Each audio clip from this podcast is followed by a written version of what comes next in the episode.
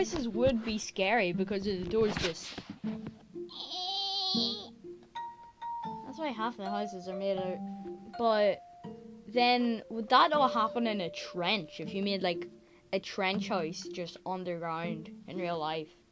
Would they eek unless you have the door slightly raised and have like proper locks on the door? I wouldn't really. Well, like old houses, really. Yeah.